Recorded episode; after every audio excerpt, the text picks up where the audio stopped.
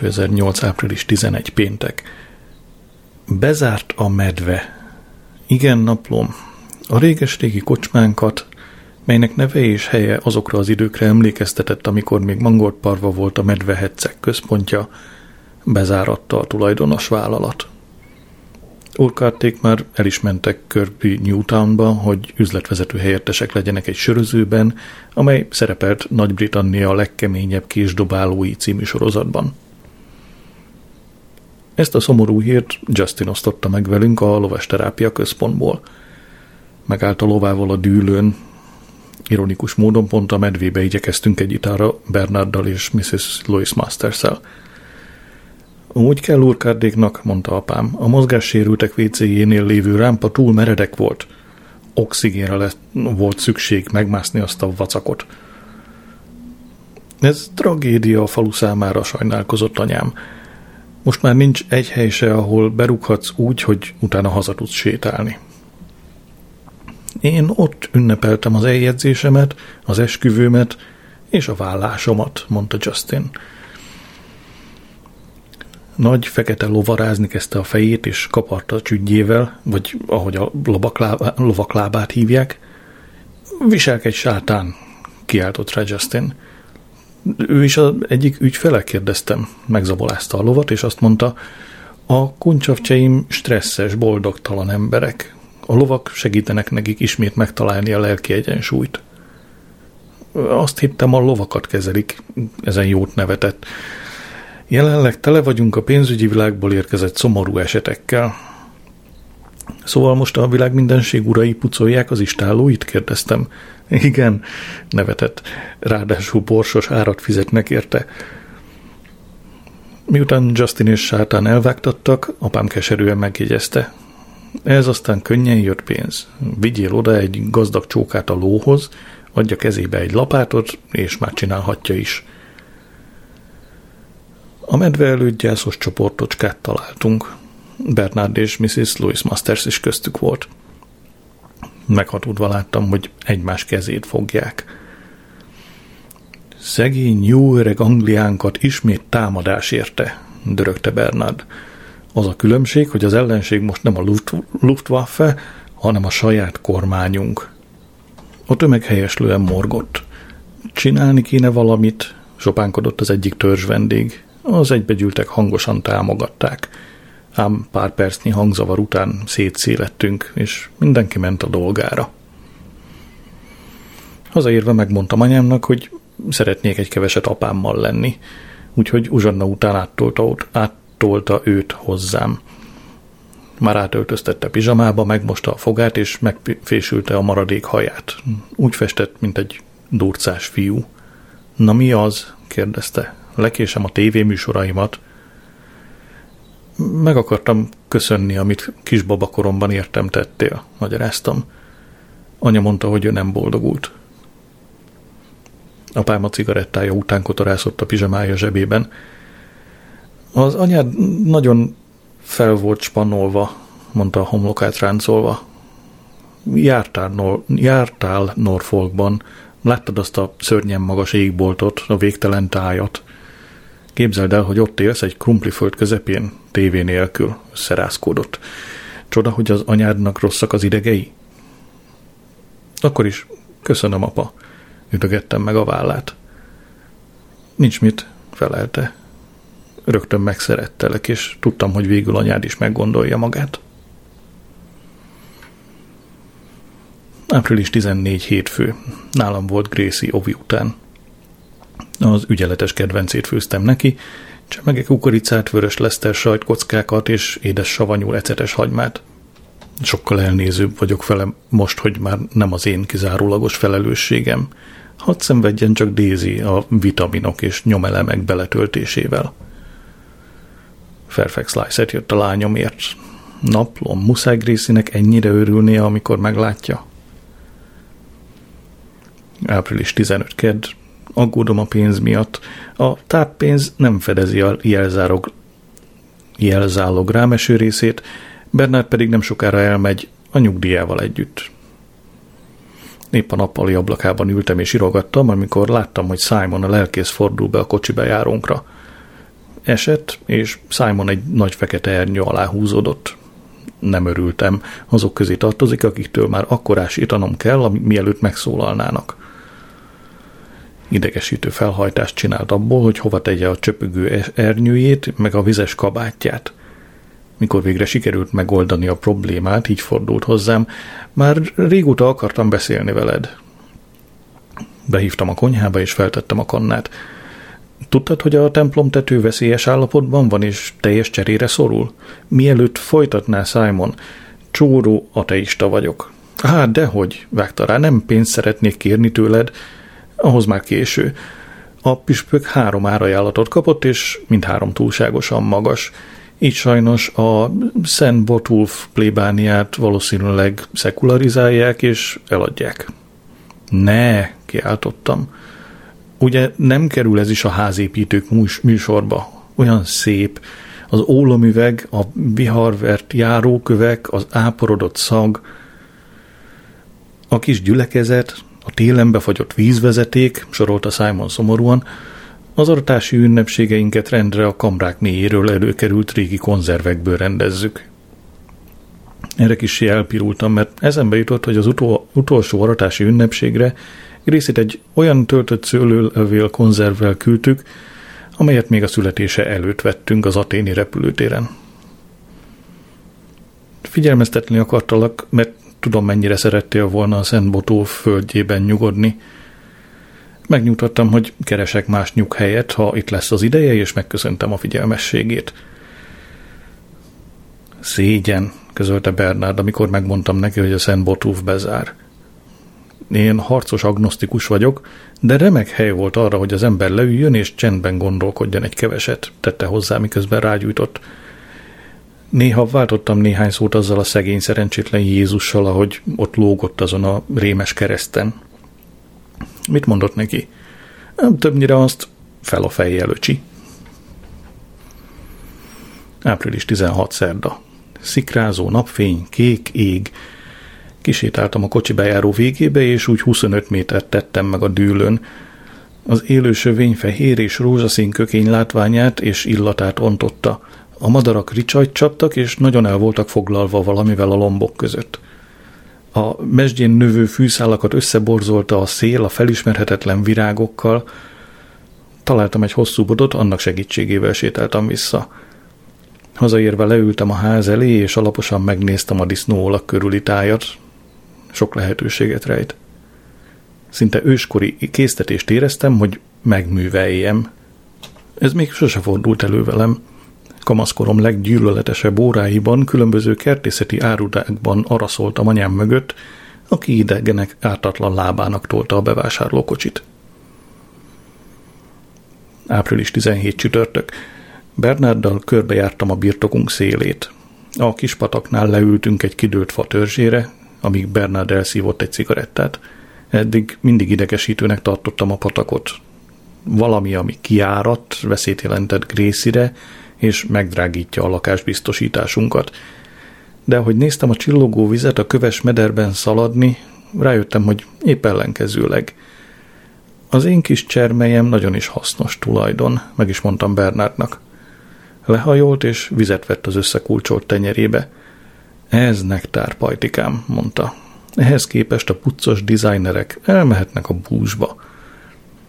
Adott egy kis vizet a markából, enyhén nikotiníze volt április 18 péntek. Egész éjjel Daisy régi puffa jackiét átölelve aludtam. Az ő illata volt rajta, parfüm és állott cigaretta füstkeveréke. Reggel, amikor felébredtem, a Jackie a földön hevert.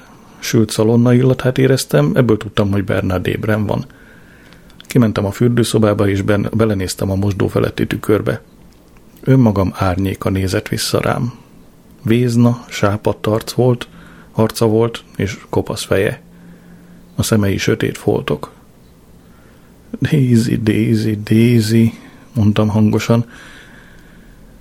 Amikor kimentem a konyhába, Bernard a tűzhelynél állt, és szalonnát forgatott a serpenyőben egy kanállal.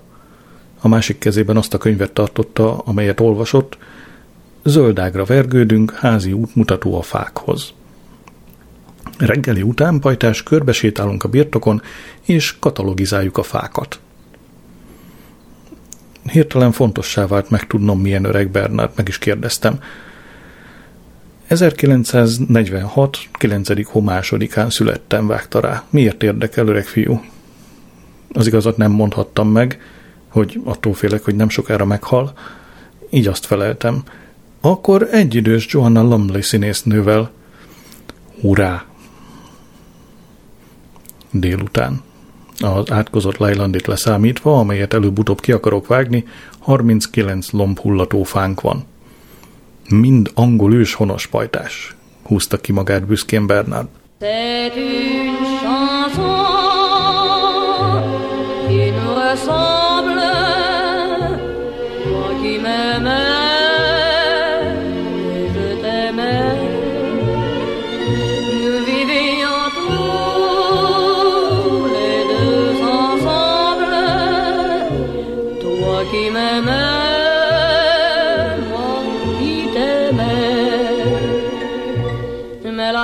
Sépare ceux qui s'aiment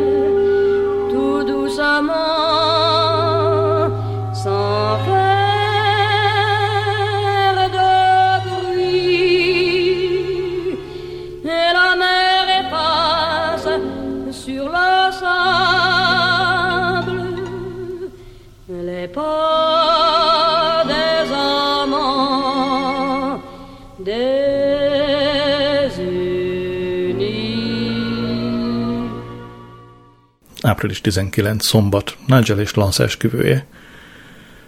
Anyámmal átsétáltunk Fairfax Hallba, ő tolta apámat. Apám morgott, hogy ha Isten azt akarná, hogy férfiak házasodjanak egymással, Jézust hozzáadta volna keresztelő Jánoshoz. Anyámmal aggódva néztünk össze. Apám mostanában folyton vallásos megjegyzéseket tesz. Lehet, hogy ez a szenilitás jele? Félek, nem sokára azt fogja hinni, hogy 1953 van, és a koronázási emlékbögréjében kéri majd a teáját. Többször meg kellett állnunk pihenni, és örültünk, amikor végre a fák között feltűnt Fairfax Hall.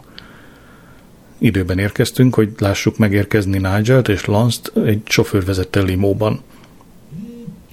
Jól mutattak az egyforma, halványkék öltönyben, de láttam, hogy Nigel rossz kedvű. Mikor megkérdeztem miért, azt felelte, hogy ma reggel fél nyolckor Lance begyulladt, és le akarta fújni az esküvőt.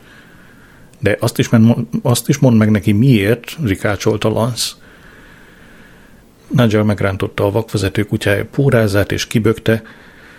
Csak annyit mondtam, hogy ne állj az oltár előtt tátott szájjal. Ilyenkor úgy nézel ki, mint egy hajléktalan. Honnan tudod, mikor tátja el a száját? kérdeztem. Hallom a légzését, förmet rám Nigel. Kértem, hogy nézesse meg az esküvő előtt az orpolipját. Kínos pillanat volt, de anyám átvette az irányítást, és közölte a fiúkkal, hogy neki is inába szállt a bátorsága az esküvője reggelén. Az előző este George közölte, hogy nem akar gyermeket, mondta anyám. Úgy vélte, a gyerekek tönkreteszik a nemi életét és a nők alakját. Talán nem volt igazam, Pólin, szólt közbe apám. Csak azt nem tudta, hogy akkor már terhes volt a Adriennel. A szertartást egy öreg uras anyakönyvvezető tartotta, aki elmondta, hogy ez az első polgári esküvő Fairfax Hallman. A szívetek külön-külön olyan, mint egy kismadár két szárnya, ömlengett. Ezzel az egyesüléssel azonban a szívetek összeolvad, és erős lesz, mint a sasé akár csak e nemes teremtmény, együtt szárnyaltok majd az égen. Én a magam részéről nem bíztam volna a kutyára a gyűrűket. Én voltam a tanú, az én dolgom lett volna. Nem volt jó látni a kutyát morogni és vicsorogni, amikor különböző emberek megpróbálták a nyaka körül lógó kis aranyert színből kivenni a gyűrűket. Volt egy pillanat a szertartáson, amikor félre kellett néznem. Lanzi hálón légzése és tátott szájú idióta arckifejezése túl sok volt együtt. Láttam, hogy Nigel homlokán úgy lüktet egy gyér, akár egy rángatózó giliszta. Amikor megfordultam, Dézit pillantottam meg. Hátul állt, kezében egy irattartóval. Egy pillanatra rám mosolygott, aztán másfelé nézett. Rettentő büszke voltam a feleségemre. Ez volt az első esküvője Fairfax Hallban, és mindent csodálatosan megszervezett. Ami nem lehetett könnyű, hiszen a vendégek fele rendkívül igényes meleg. Amikor a lakodalomban felálltam, hogy elmondjam vőféi köszöntőmet, állva tapsoltak nekem. Ez teljesen váratlanul ért. A ráknak tapsolnak, Móli, súgta oda Nigel. Meg, hogy lelépett a feleséged, semmi köze hozzád. A szövegem rövid és szellemes volt. Elmondtam, hogy Nigel volt az egyetlen fiú az iskolában, aki hidratálót használt, mielőtt kimentünk a focipályára. Felolvastam Pandora SMS-ét is.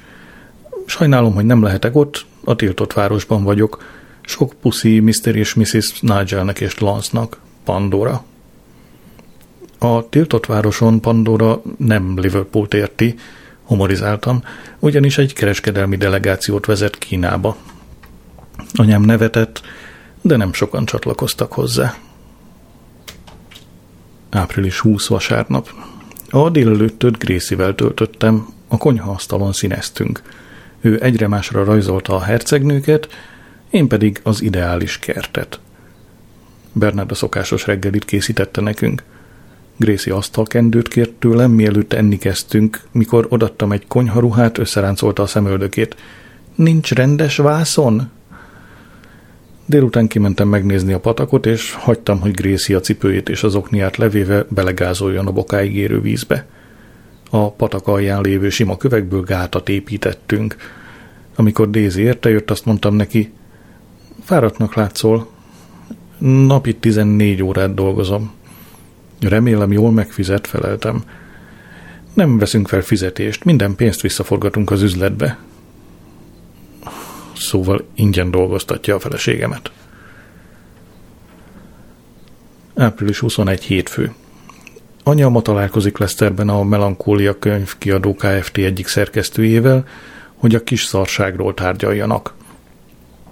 Azt, akarja, azt akarják, hogy megváltoztassam a címet, de megmondtam, hogy nem tágítok erősködött anyám. Délután. Anyám visszajött a megbeszélésről. A könyv új címe a Krumpli Farmer lánya. Megkérdeztem tőle, hogy megmutatná-e kiadatlan kézirataim egy részét a Melankólia könyvkiadónak. Megígérte, hogy megteszi, de nem volt túl lelkes. Április 22. kedd. Apám felhívott a szomszédból, és kérte, hogy vigyem át a babkonzervet – Mire kell? Érdeklődtem. Mi ez? Vallatás? Újabban a rohadt cia dolgozol? Nevetségesen túlreagált egy egyszerű kérdést. Átvittem a babkonzervet. Apám és Brett volt jelen, anyám nem, de a hűtőajtóra egy A4-es lapot mág- mágnesezett, rajta nagy fekete betűkkel George, ne hoz semmilyen döntést nélkülem. Felhívtam apám figyelmét az üzenetre. Úgy döntöttem, nem törődök vele, felelte dacosan. Undorodom tőle, hogy a drágalátos családja bánik az apámmal, közölte Brett.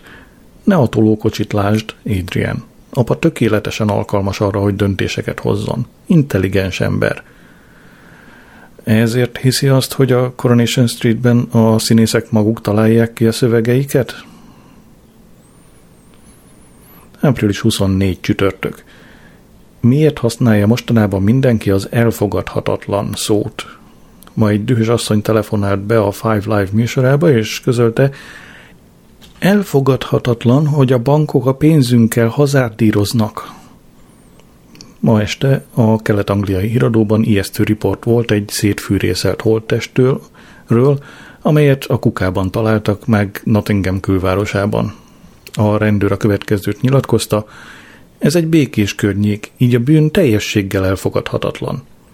Egy megkérdezett szomszéd pedig azt mondta, észrevettem, hogy a szemetes már három napja kint van az utcán, ami elfogadhatatlan. Április 26 szombat. Ma délután néztem, ahogy Bernard végig szalad a kocsi bejárónkon. Amikor meglátott az ablakban, integetni kezdett a feje fölött, mint utóbb kiderült egy Rupert Maci évkönyvvel – Mihelyt megláttam a borítót, megértettem, miért szaladt Bernard. Rupert barna volt. A könyvet ugyanis 1973-ban adták ki. Abban az évben azonban a mm, kiadók Rupert színét fehérre változtatták, és csak néhány barna macis példányt nyomtak ki. Éppen ezért a barna példányok a könyvkereskedők szent grájai. A plébános kiárut, kiárusításán találtam, mondta Bernard. Egy jó nadrágot kerestem, amikor megláttam, tökéletes állapotban volt, ahogy elnézem, soha bele sem lapoztak. Ideadta. Eredeti állapotban volt. Bárki is kapta, azonos nézeteket vallott velem az ifjú Maci úrfiról, tette hozzá Bernard. Vagyis? kérdeztem rá. Szerinted nem volt kicsit degenerált? Szerintem a mackó súlyos drogfüggő volt. Én valami halucinogénra tippelnék, te nem? Bejelentkeztem a kereske- könyvkereskedők honlapjára, és kezdem, kezdtem felvinni az információkat. Mennyit fizetett érte? kérdeztem írás közben. A pénztáros csóka csak 90 pennit kért a Rupert évkönyvért, egy kakinadrágért és egy nyakendőért, mondta. Amikor megnéztem, mennyiért kelt el az utolsó 1973-as Barna Rupert egy akción, azt mondtam Bernardnak, ha szívgyógyszert szed, most vegyem be egyet. 16 ezer font. Bernard leült és rágyújtott. Nem lehet igaz. Én mindig utolsó vagyok a sorban, ha szerencsét osztogatnak. Ajánlottam egy italt ünneplésképp, de elhárította. Inkább nem, leszokóban vagyok. Férfiasan hátba veregettük egymást. Becsomagoltattam vele az értékes könyvet egy konyharuhába, és beraktuk egy táskába. Lógok neked karácsony óta a Kost kvártéért, mondta. Tiltakoztam, hiszen minden héten adott valamennyit a nyugdíjából. Akkor veszek neked valamit a földedre, ígérte. Pajti. Felhívtam Mr. Carton Hayes-t, és beszéltem neki az 1973-as Barna Rupert évkönyvről. Elállt a lélegzete. Azt mondta, ismer egy gyűjtőt Amerikában, aki nagyon szeretné teljessé tenni a gyűjteményét.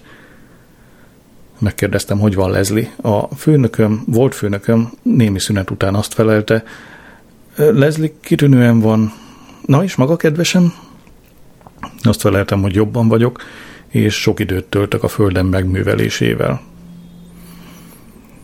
Gondolom, olvasta Zoró Valdennyét, kérdezte. Ott van az éjjeli szekrényemen, mondtam. Készen állsz kiválogatni a könyveket, amelyeket Mr. Cartenhésztől kaptunk, fordult hozzám Bernard, miután letettem a telefont. Azt feleltem, igen. Így a délutánt a közepesen értékes könyvek átválogatásával töltöttük. Miután kivettük azokat, amiket meg akartunk tartani, megegyeztünk, hogy a maradékot online eladjuk. Ezek szerint, pajtás, ismét könyvkereskedőnek nevezhetjük magunkat, mondta Bernard.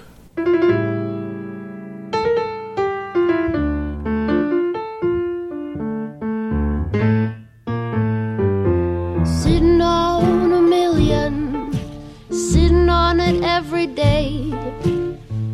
can't make no money giving your stuff away. Why don't you do right? Like the millionaires do.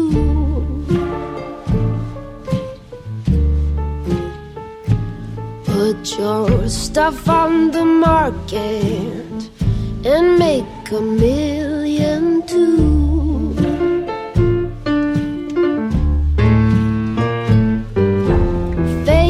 betting woman. She bets on every hand. She's a tricking mother for you. Everywhere she lands, why don't you do now? Like the millionaires do.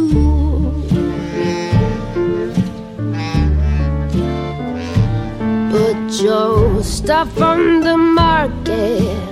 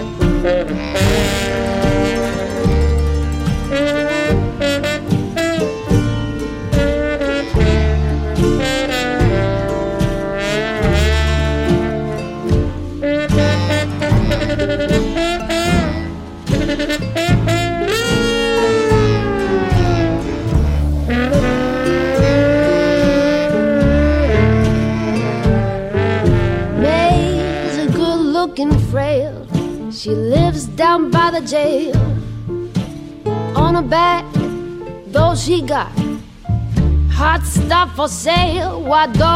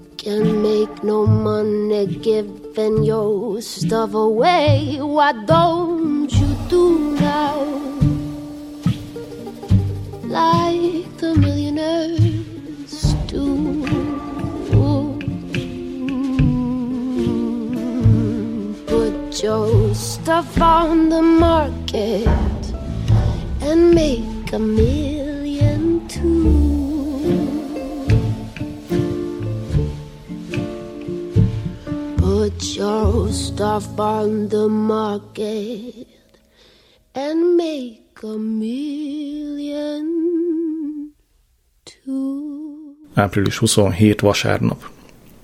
Két napja nem láttuk Brettet. Félek, hogy a babkonzervnek köze van az eltűnéséhez. Anyám úgy tudja, hogy a babkonzerv még mindig a polcomon van. Apám könyörgött, hogy ne szóljak neki. Megkérdeztem, mennyi volt a konzervben. Túl sok, vallotta be apám. Április 28 hétfő. Épp a postán voltam, egy csomagot akartam feladni Glennek Afganisztánba, egy cipős, cipős doboz tele zoknikkal, savanyú cukorral, borotva krémmel, Ritz és Walkers disznóhúsos pitével, amikor bejött Kathleen Baldry, a harcias konyhások egyike, egy petícióval. Tiltakozás, amiért az önkormányzat engedélyt adott egy safari park létesítésére Fairfax Hall területén. Egyikünk sem alhat nyugodtan, ha oroszlánok és tigrisek kóborolnak szabadon, mondta Wendy Welbeck. És gondoljon a dugókra, sipákolt egy savanyú pofa a sorban. Én azt hallottam, zsiráfok lesznek, jegyeztem meg. Zsiráfok? kiáltott egy emberként a sor. Semmi szükség zsiráfokra a faluban, hogy belessenek a sövényünk mögé, közölte Mrs. Golightly. Ez nem Afrika, tette hozzá egy hajlott hátú férfi. Menjünk a Fairfax Hallhoz, javasolta Tony Welbeck, és mondjuk meg annak a Fairfax Lysetnek, hogy a falu ellenzi a safari parkot. Sokkal hatásosabb lenne éjszaka oda menni, vetettem fel, égő fákjákkal. Nagy rémületemre tiszta szívből támogatták az ötletemet. A hajlott hátú pasas elmesélte, hogy valaha a mangoldi színjátszók kellékeseként ő felügyelte a fákja készítést, amikor az Operaház fantomja szabadtéri előadására készültek. Az előadást a Fairfax Hóli vizes rendezték. Azért azt nem mondtam, hogy gyújtsuk is fel, mondtam, Gracie-re és Daisy-re gondolva. Néhány forró fejű a porigégetésre szavazott, de Tony Welbeck hamar lebeszélte őket.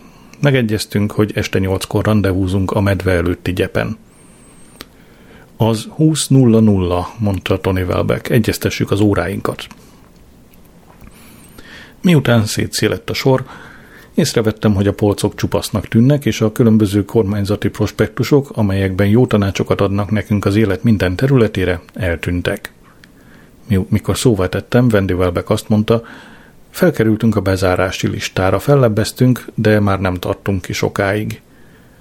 Megmondtam, hogy nagy befolyásom van Bandura Braithwaite-re, a parlamenti képviselőnkre. Igen, hallottam, hogy régen dugta, felelte Wendy. Wendy, Förmet rá Tony mérgesen. Tudom, hogy aggódsz, de ez nem ok arra, hogy így lesülj egy, és ilyen bántó hangnemben beszélj egy fontos vevővel. Elnézését kérem, Mr. Moll, szabadkozott Wendy. Mostanában kifordultunk magunkból. Ez a hely a megélhetésünk és az otthonunk. Ami a mangolt parvai lakosok fákiás küldöttségének indult, az internet segítségével némileg kinőtte magát. Csatlakozott, csatlakozott hozzánk egy csoport a The World Wildlife Fundtól, a Child Poverty Action-től, a Borzvédő Ligától, az állatkert ellenző emberektől, a Szocialista Munkáspártól, a Zsiráfbarátoktól, a Leszteri Denevér csoporttól, a Nélkülöző Agaraktól, a Nemzetközi Papagáj Alaptól és a Tigris figyelőktől. Már délután kezdtek érkezni a tiltakozók. Nem telt sok időbe, és kocsik parkoltak a Gibbet Lane és a környező utak mindkét oldalán. A szüleim kimentek a kocsi bejárónk végére, és onnan nézték, ahogy a tiltakozók a mangorparvai gyülekező helyre tartanak. Apám szabadon kielhette a különböző alternatívokkal szembeni gyűlöletét, mivel a legkülönfélébb nonkonformisták vonultak fel előtte – Anyámat évek óta nem láttam ilyen boldognak. Végre történik valami mongolt parvában, hajtogatta. Egy rendőrautó ment el, aztán szirénázó mentőautó. Ez az, lelkesedett apám csillogó szemmel. Gáz van. Anya felhívta Wendy Welbecket, hogy megtudja, mi történt. Mint kiderült, valaki a Borzvédő Ligától feldühítette a Child Poverty Action egyik aktivistáját, mikor azt mondta, hogy nincs joguk itt lenni. Egy szocialista munkás pedig csak olajat öntött a tűzre, amikor azt állította, hogy a borzok tuberkulózist terjesztenek, és nincs helyük a vidéken. Egy rendőr közbeavatkozott, és mindkettejüket csendháborítással vádolta. A mentő egy tigris figyelőért ment, aki csalánnal teli árokba esett. Kezdtem megbánni, hogy előálltam a fákjas felvonulás ötletével. A medve elérve elámultam, mennyi ember vár már – Bernard két égőfákját tartott, az egyiket nekem adta, és elindultunk. A szocialista munkások azt kiabálták, kapitalizmus, levele, levele, levele. Más csapatok próbáltak rímet találni a Safari Parkra, de sikertelenül. Az idősebb menetelők között sokan a Szabadnak születni című számot énekelték. Amikor elhaladtunk a bejárónk előtt, felvettük anyámat és apámat – ahogy közeledtünk Fairfax Hallhoz, megbántam az egészet, sőt, kezdtem úgy látni, nem is lenne rossz egy safari parka közelben. Bernard szerint az állatok ürüléke remek trágya lenne a rózsáimnak, amelyeket ültetni szeretnék, és talán nem jönnének jól a safari parkban adódó munka lehetőségek. Megkönnyebbülten láttam, hogy egy rendőrautó parkol a kapu közelében. Egy közlekedési rendőr szállt ki a kocsiból, és a tömeghez szólt – Hölgyeim és uraim, kiabálta, mint tudják, ez még mindig egy szabad ország, és mint az ország állampolgárainak önöknek joguk van békés tüntetésre, amelyben, amennyiben tájékoztatják a rendőrséget a szándékukról. Csak hogy nem érkezett ilyen értesítés a rendőrséghez, ezért felszólítom önöket, hogy forduljanak meg, menjenek békében vissza a kocsiaikhoz és távozzanak. Már megfordultam volna, amikor Tony Welbeck az érre nyomult, és szenvedélyes, ám logikátlan beszédet tartott arról, hogy Safari Parker bezzeg van pénz, de az ő postáját, amely 70 éve szolgálja becsülettel a környékét, be a környéket, be akarják zárni. Megmondtam Bernardnak, hogy szeretnék hazamenni. Ne légy ünneprontó pajtás, felelte. Szeretnék úgy ráijeszteni arra a feleségrabló Hugo Fairfax Lysetre, hogy egy életre megemlegesse. Az ő fajtája reszket a tömegtől. Fogta magát, oda ment a rendőrhöz és tisztelgett. Bernard Hopkins nyugaz, nyugalmazott ezredes jelentkezik, uram. Tiszti és úri becsületszavat adom, hogy békés tüntetésre vezetem ezeket az embereket. A rendőr közölte, hogy öt perc múlva lejár a szolgálata, és visszaszállt az autójába. A tömeg beőzönlött a kapun, és elindult Fairfax Hall kocsi bejáróján. Ekkor megszólalt a mobilom, Daisy hívott. Adrian, nem tudom, mit tegyek. Nagy tömeg közeledik a kocsi bejárón, égő fákják vannak náluk, és dühösnek látszanak. Daisy, én is itt vagyok köztük, feleltem. Akkor mondd meg nekik, hogy menjenek el. Kettesben vagyok itt Gracie-vel, Hugo odakint valahol a kvadjával. Igazából érte aggódom, nem veszi fel a telefont. Naplom. A végén az egész zűrzavarba, olcsó vásári tragikomédiába torkollott. Néhány harcias állatvédő beszéde után, akik az állatok fogságba tartása ellen agitáltak, a tömeg nagy része szétszóródott és visszaindult a faluba. Fél tízkor, miután Fairfax Lysetet még mindig nem lehetett elérni, Bernard, Tony Welbeck és néhány falusi szétszélett a birtokon, hogy megkeressék. Én, anyám, apám és Wendy Welbeck bementünk a halba, és leültünk abban a kis szobában, amit Daisy Kuckónak hívott. Kényelmes szoba volt, részben modern, részben öreg bútor, barna antik heverőkkel. A ház többi részében téri szonyon van, mondta Daisy. Nem vagyok hozzászokva az ilyen nagy helyekhez. Ezt teszi veled, ha egy disznóolban élsz, felelte anyám. Nem tudok hozzászokni az új Daisyhez. Még mindig helytelenítem, hogy egy nő kétrészes tweedöltönyt viseljen a lakásban. Fél tizenegykor Tony Welbeck telefonált, és szólt, hogy megtalálták Fairfax Lysettet a kvadja alatt. Élt, de eszméletlen volt. Fájt látni Daisy nyilvánvaló aggodalmát. Mielőtt Daisy beszállt Ugó mellé a mentőbe, azt mondta, károsodhatott az agya. De vajon hogy tudják megállapítani? kérdeztem. Április 29 kedd. A falu bokáig gázol a szemétben. Mrs. Louis Masters szemétgyűjtés szervezett. Fairfax Lyset egy órával a kórházba szállítás után magához tért tegnap éjjel, amikor az orvosok ellenőrzésképp megkérdezték tőle, milyen évet írunk, ki a miniszterelnök és mikor született. Hugo azt válaszolta, 1972, Mrs. Thatcher 1066. Ezért bent tartották megfigyelésre. Daisy mérges rá. Amikor megkérdezte Ugót, hogy történt a baleset, azt mondta, a tömeg elől menekült. Daisy áthozta Gracie-t hozzám a disznóolakhoz, hogy több időt tölthessen a kórházban.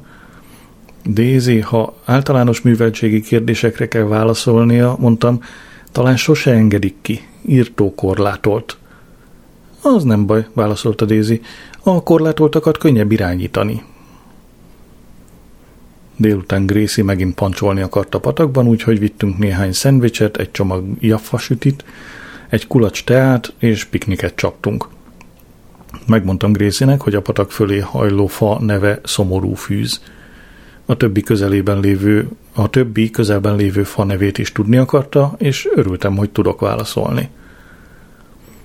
Anyám is utánunk jött, de hamar elment. Azt mondta, nem bírja elviselni a szúnyogokat. Negyed órán belül visszajött, leült a fatörsre és rágyújtott.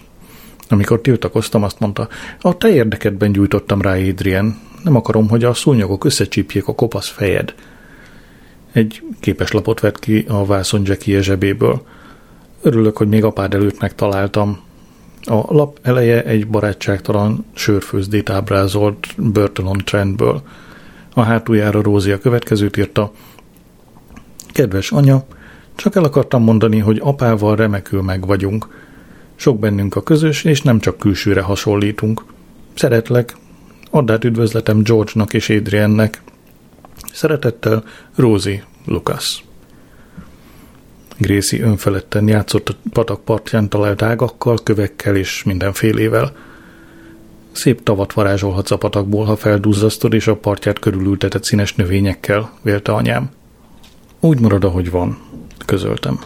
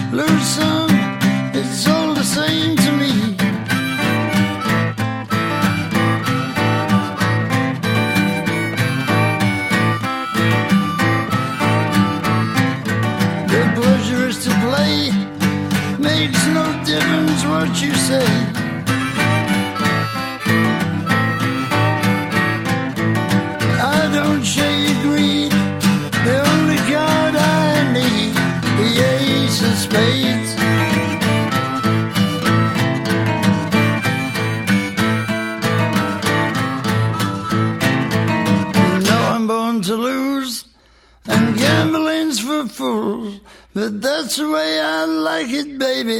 I don't wanna live forever.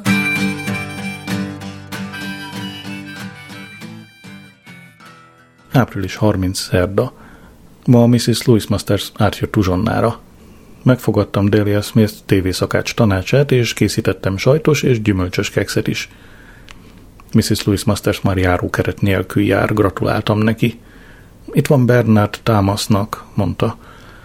Megmondtam, hogy én is hálás vagyok Bernard támaszáért. Nem átvitt értelemben beszéltem, csattant fel az asszonyság. Szó szerint rátámaszkodtam, miközben idejöttem.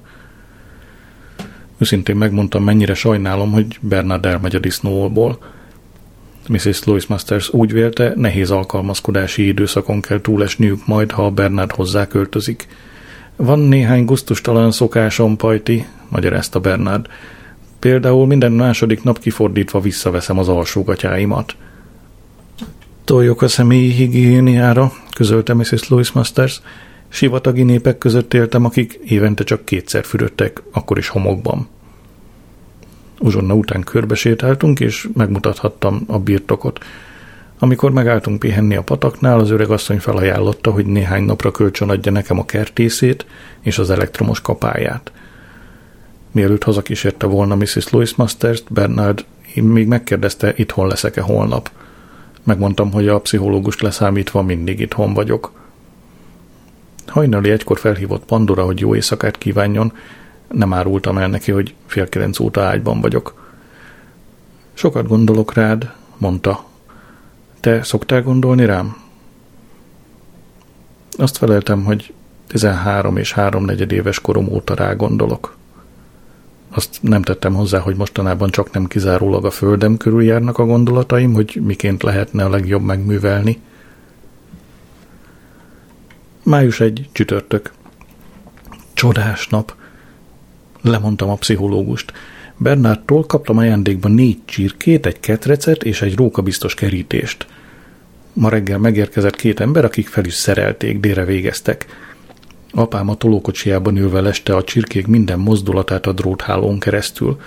Szerinte a tyúkoknak saját egyéniségük van.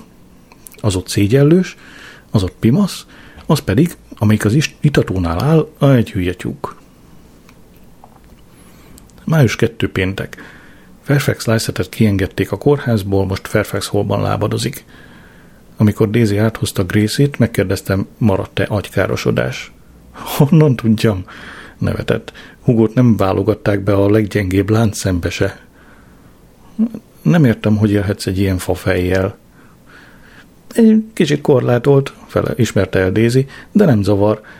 Te viszont vagy egy könyvbe dugtad a fejed, vagy pedig azt a rohadt naplódat írtad. Sosem voltál ott nekem, Adrian. Május három szombat. Boldog várakozással ébredtem, felvettem a köntözsemet és kimentem. Ott találtam Bernardot és apámat, amint dohányoztak, teáztak és a csirkéket nézték. Adtam nekik tiszta vizet és tápot, mármint a csirkéknek, nem az öregeknek. Megkérdeztem apámat, hogy van anyám. Jól van, felelte. Azon a szörös, szaros könyvön dolgozik. Gondolom, tudod, apa, hogy a könyv része nagy-nagy hazugság. Ha már a hazugságokról beszélünk, kölyök, szólt közbe Bernard, én is mondtam néhány marhaságot mostanában. Bernard Hopkins nyugalmazott ezredes? De hogy felelte, az igaz. Ami nem kóser, az az, hogy aglegény vagyok. A feleségem él és virul, Nottinghamshire-ben él. Buzdítottam Bernardot, hogy mondja el az igazat Mrs. Louis Mastersnek. Reméltem, hogy az öreg lány kidobja, és akkor Bernard itt marad, hogy segítsen a birtokon. Újabb ajándék Bernardtól, egy disznó, és hozzá az ól. Láttam, ahogy az utánfutós Land Rover behajt a házunkhoz, de azt hittem, hogy facsemeték jöttek, amelyeket az interneten rendeltem.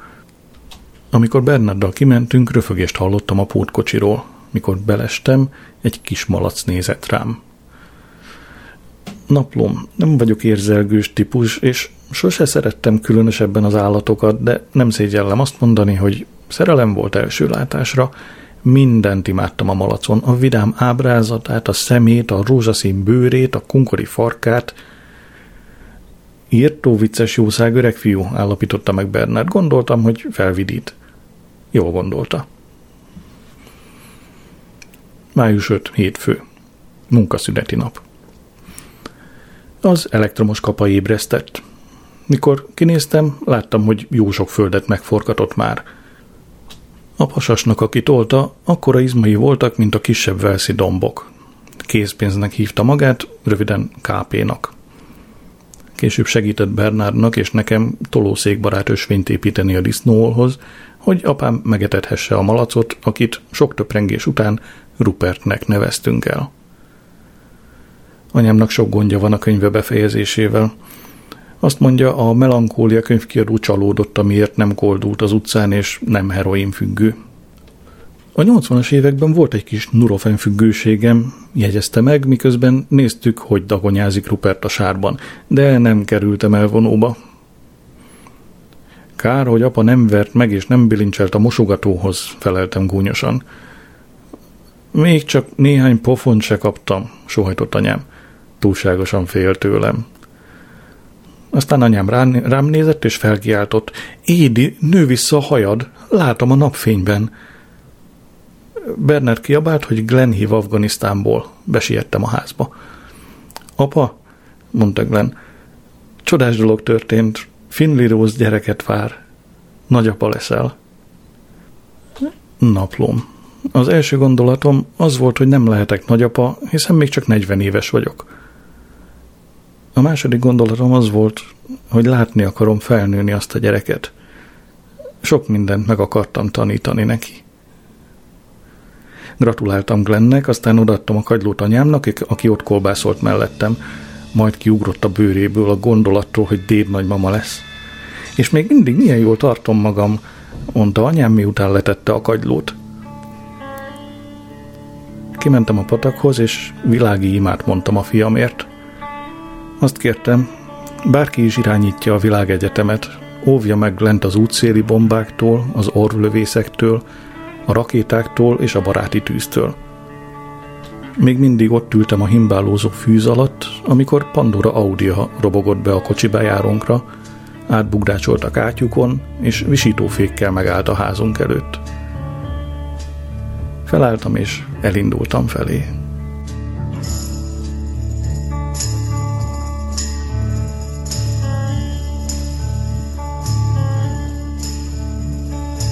This is the end, beautiful friend.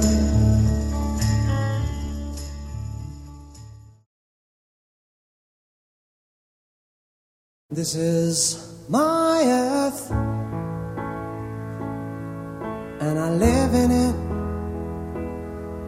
It's one third dirt and two thirds water, and it rotates and revolves through space at rather unimpressive pace, and never even messes up my hair.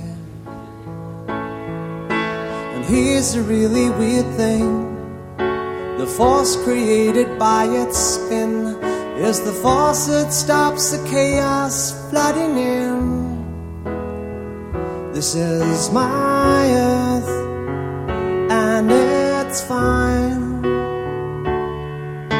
It's where I spend the vast majority of my time. It's not perfect but it's mine.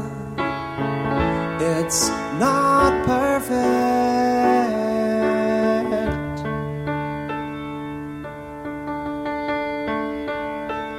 This is my house,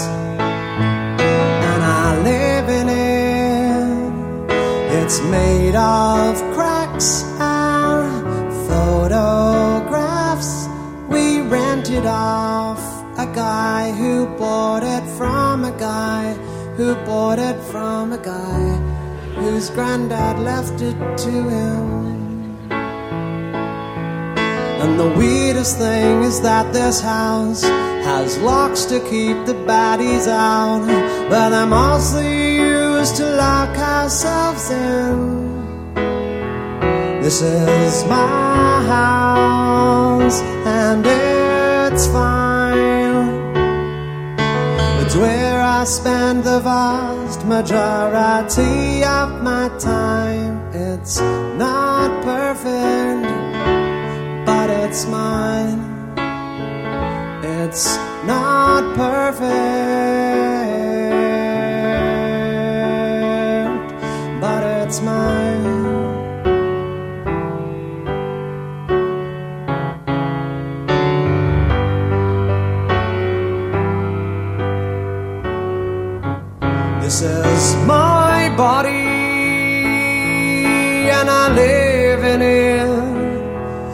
It's 32 and 8 months old.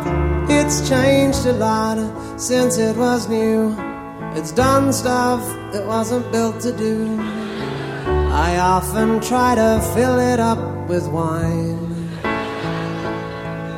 And the weirdest thing about it is, I spend so much time hating it, but it never says a bad word about me. This is my body, and it's fine. It's where I spend the vast majority of my time. It's not perfect, but it's mine.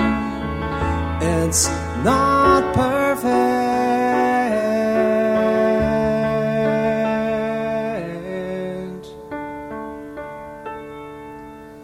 This my brain,